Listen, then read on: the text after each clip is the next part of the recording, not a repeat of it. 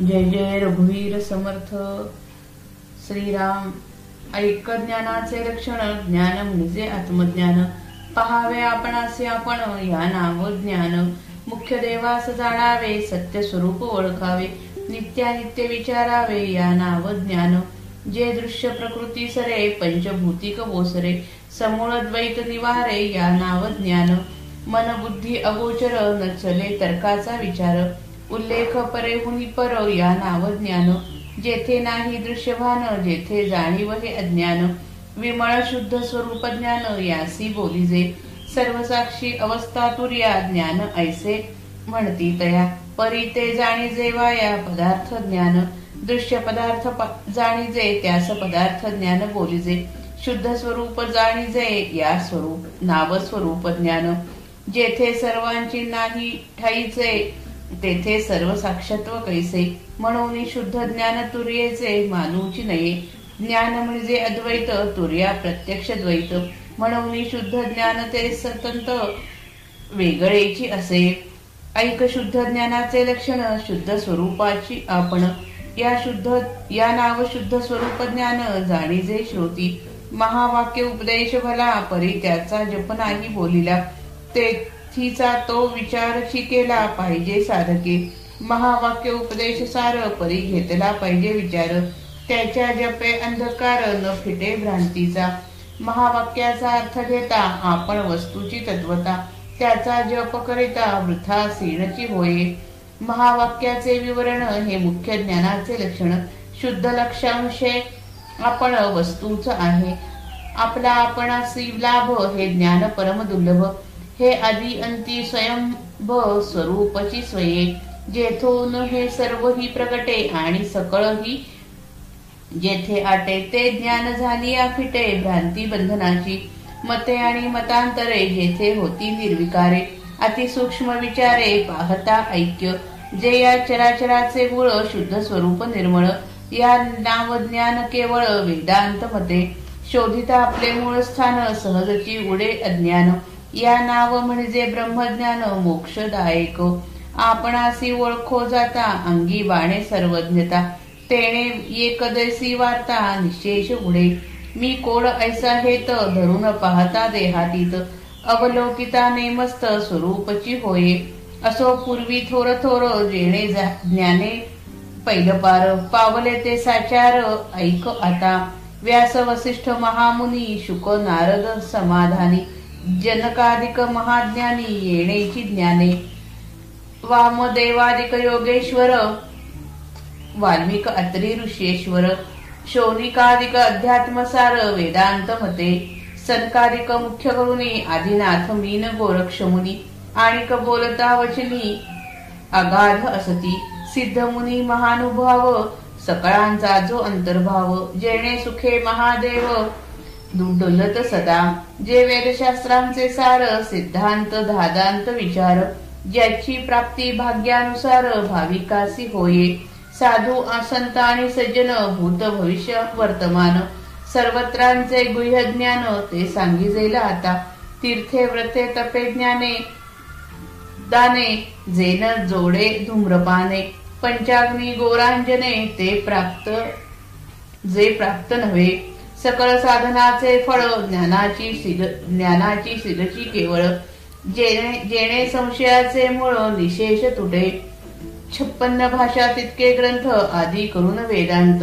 या इतुकियांचा गहनार्थ एकची आहे. जे नेणवे पुराणी जेथे सिंध्या वेदवाणी तेची आता येची क्षणी बोधीन गुरु कृपे पाहिले नसता संस्कृती रिग नाही मराठ ग्रंथी. हृदयी वसल्या कृपामूर्ती सद्गुरु स्वामी. आता न लगे संस्कृत अथवा ग्रंथ प्राकृत. माझा स्वामी कृपेसहित हृदयी वसे. न करिता वेदाभ्यास अथवा श्रवण सायास. प्रयत्ने विण सौरस सद्गुरु कृपा. ग्रंथ मात्र महाराष्ट्र त्याहून संस्कृत श्रेष्ठ. या संस्कृतामध्ये स्पष्ट थोरतो वेदांत. त्या वेदांता परते काही सर्वथा श्रेष्ठ नाही. जेथे वेदगर्भ सर्वही प्रगट झाला. असो ऐसा जो वेदांत त्या वेदांताचाही मतमतिथार्थ अति गहन जो परमार्थ तो तू ऐक आता. शिष्या ज्ञानाचे लक्षण ऐक. ज्ञान म्हणजे आत्मज्ञान. आपण आपल्याला पाहणे याचे नाव ज्ञान होय. आपले खरे स्वरूप पाहणे हे खरे ज्ञान. मुख्य देव जो ईश्वर त्याला जाणावे आपल्यामधील खरा मी तो आपले खरे स्वरूप ते ओळखावे. आणि टिकणारे काय व तात्पुरते काय हे निश्चित ठरवावे याला ज्ञान म्हणतात.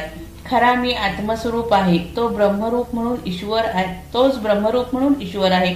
आणि ते स्वरूप कायम टिकणारे आहे. म्हणून एकाच आत्मज्ञानाची ही तीन अभिन्न अंगे आहेत. ज्या अवस्थेमध्ये प्रकृतीचा दृश्य पसारा संपतो पंचमहाभूतांचा डोलारा मावळतो आणि मी तू हा द्वैतभेद संपूर्णपणे नाश पावतो त्या अवस्थेला ज्ञान म्हणतात. परमात्मा स्वरूपामध्ये अहमची स्फूर्ती होण्याच्या आधीची जी अवस्था त्या अवस्थेमध्ये दृश्याचा मागमूस नाही. त्यामुळे पंचमहाभूतांचा पत्ता नाही आणि त्यामुळेच भेदांचे नावच नाही. अशी जी दृश्य जन्मास येण्यापूर्वीची सूक्ष्म अभेद स्थिती तिला ज्ञान म्हणतात. ज्ञान म्हणजे प्रत्यक्ष परमात्मा स्वरूपच होय. जो अनुभव मन व बुद्धी यांना आकलन होत नाही जो तर्काने विचारांच्या कक्षेत आणता येत नाही परावाणीच्या पलीकडे तो आहे असे सांगतात त्याला त्या अनुभवाला ज्ञान म्हणतात. मन बुद्धी आणि वाणी तिन्ही आत्म्याच्या प्रकाशाने सजीव राहतात त्याच्या सत्तेने कार्यक्षम होतात. जागृती स्वप्न सुषुप्ती हा त्यांचा प्रांत होत प्रांत होय. इतकेच नव्हे तर तुरेच्या पलीकडे ज्ञान राहते. म्हणून परावाणी सुद्धा तिथपर्यंत पोहोचू शकत नाही. जेथे दृश्याचे भान संपूर्ण नाहीसे होते जेथे मी जाणतो मला ज्ञान आहे ही जाणीव अज्ञान सम ही जाणीव अज्ञान समजले जाते असे अत्यंत मलरहित शुद्ध जे स्वरूप भान याला ज्ञान म्हणतात. स्वरूप भानामध्ये माया मावळते. म्हणून दृश्याचे भान उरत नाही. ज्ञानाने अज्ञान नाहीसे होते आणि पुढे ते ज्ञान देखील स्वरूपात विलीन होते. म्हणून मी जाणतो हे उरत नाही. कोणत्याही भेदाचा दृश्याचा विकल्पाचा मोल नाही. म्हणून ते स्वरूप अतिनिर्मल व शुद्ध आहे.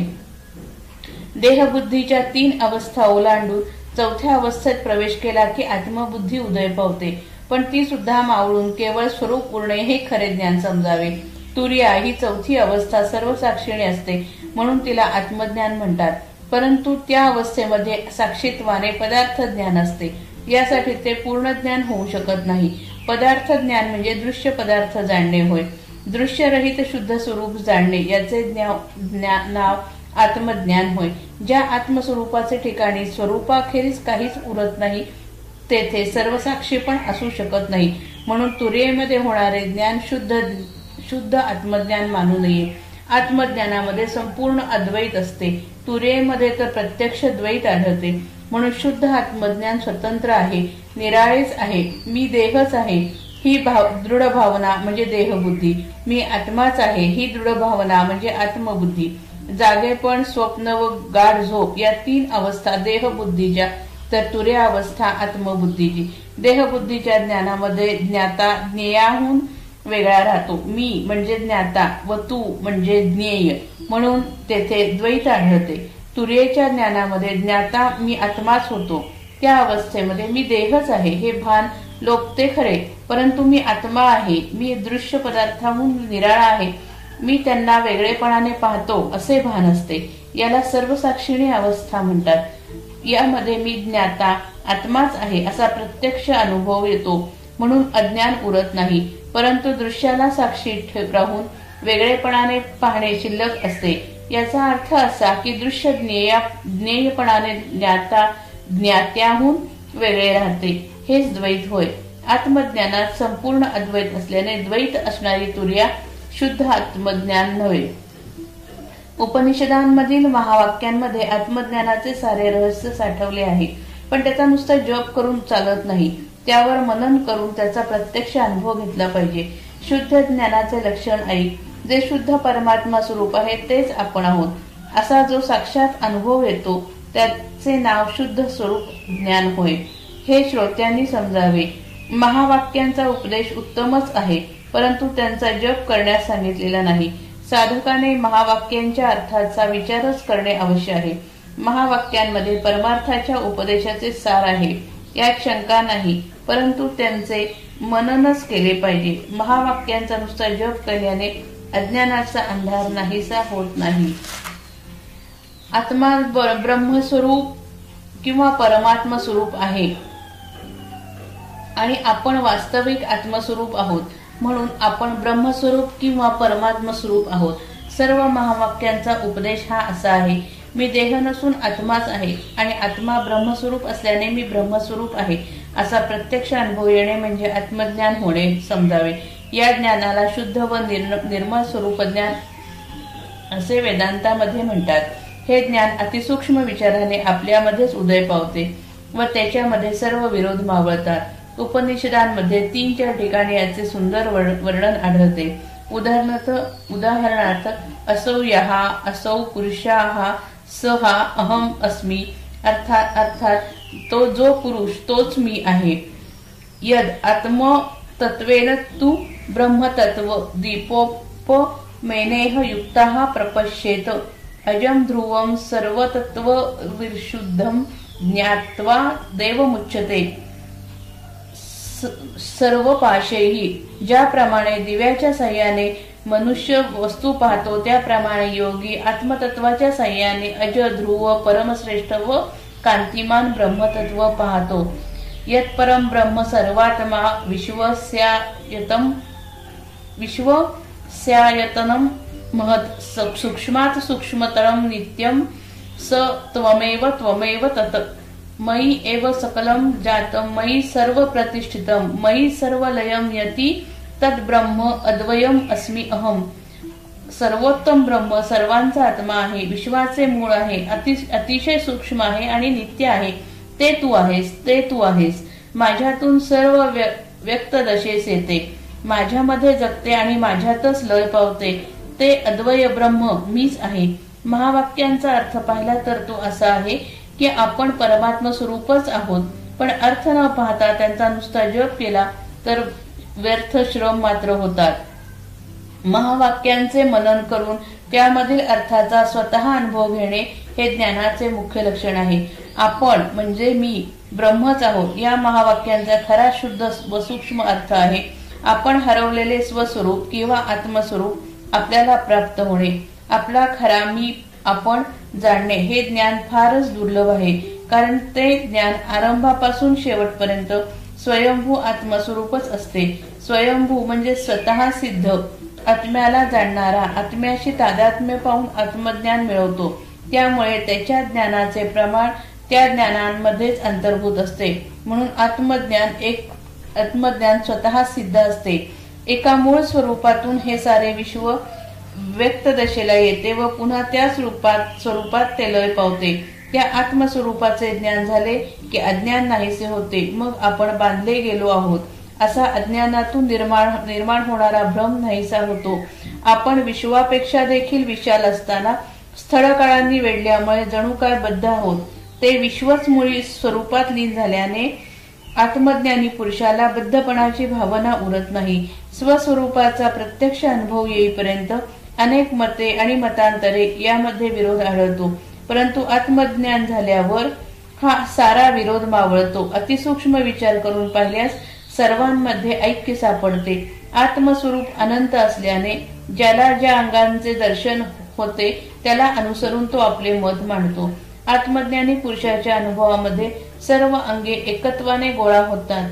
अतिशय सूक्ष्म म्हणजे खोल व व्यापक विचार मात्र केला पाहिजे. अज्ञानाचा मल नसलेले अगदी शुद्ध आत्मस्वरूप या दृश्य चराचराचे मूळ आहे. असा प्रत्यक्ष अनुभव येऊन जे ज्ञान होते त्यास वेदांतामध्ये शुद्ध ज्ञान असे म्हणतात. आपण आपल्या मूळ स्थानाचा म्हणजे स्वरूपाचा शोध केला तर आपण आत्मस्वरूपात जातो. ते स्वरूप ज्ञानमय असल्याने तेथे अज्ञान आपोआप नाहीसे होते. म्हणून आत्मज्ञानाला मोक्ष देणारे ब्रह्मज्ञान असे नाव आहे. आपल्यामधील खरा मी कोण आहे याचा शोध करू जाता आत्मज्ञान होते. आत्मा सर्वव्यापी असल्याने आपण आत्मज्ञानामुळे सर्वज्ञ बनतो. आपल्याला सर्व ज्ञान हस्तगत होते. सर्व ठिकाणी मीच व्यापून आहे असा अनुभव आल्याने देहापुरताच मी आहे ही अंकुचित वृत्ती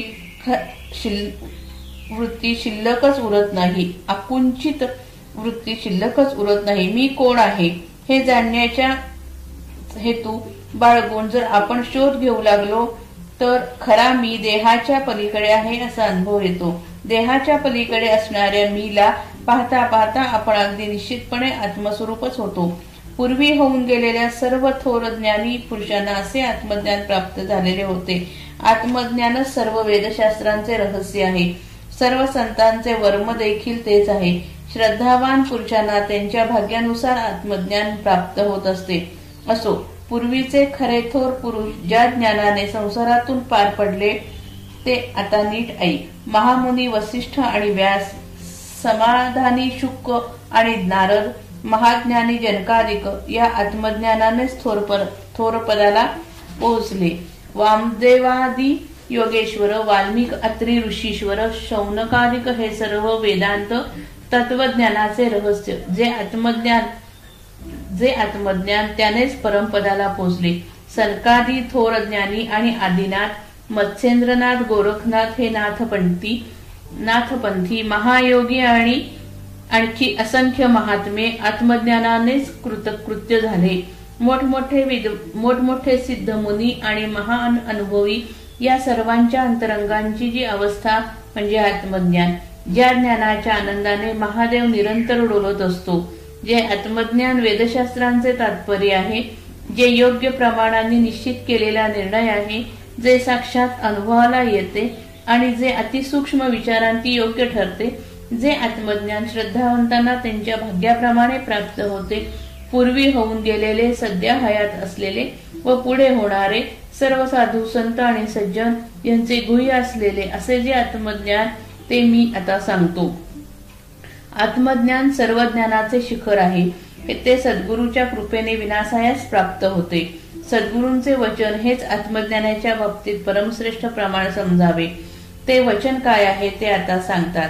तीर्थ व्रत तप दान धूम्रपान पंचाग्नी साधन गोरांजन या साधनाने आत्मज्ञान प्राप्त होत नाही. आत्मज्ञान हे सगळ्या परमार्थ साधनाचे खरे फळ आहे.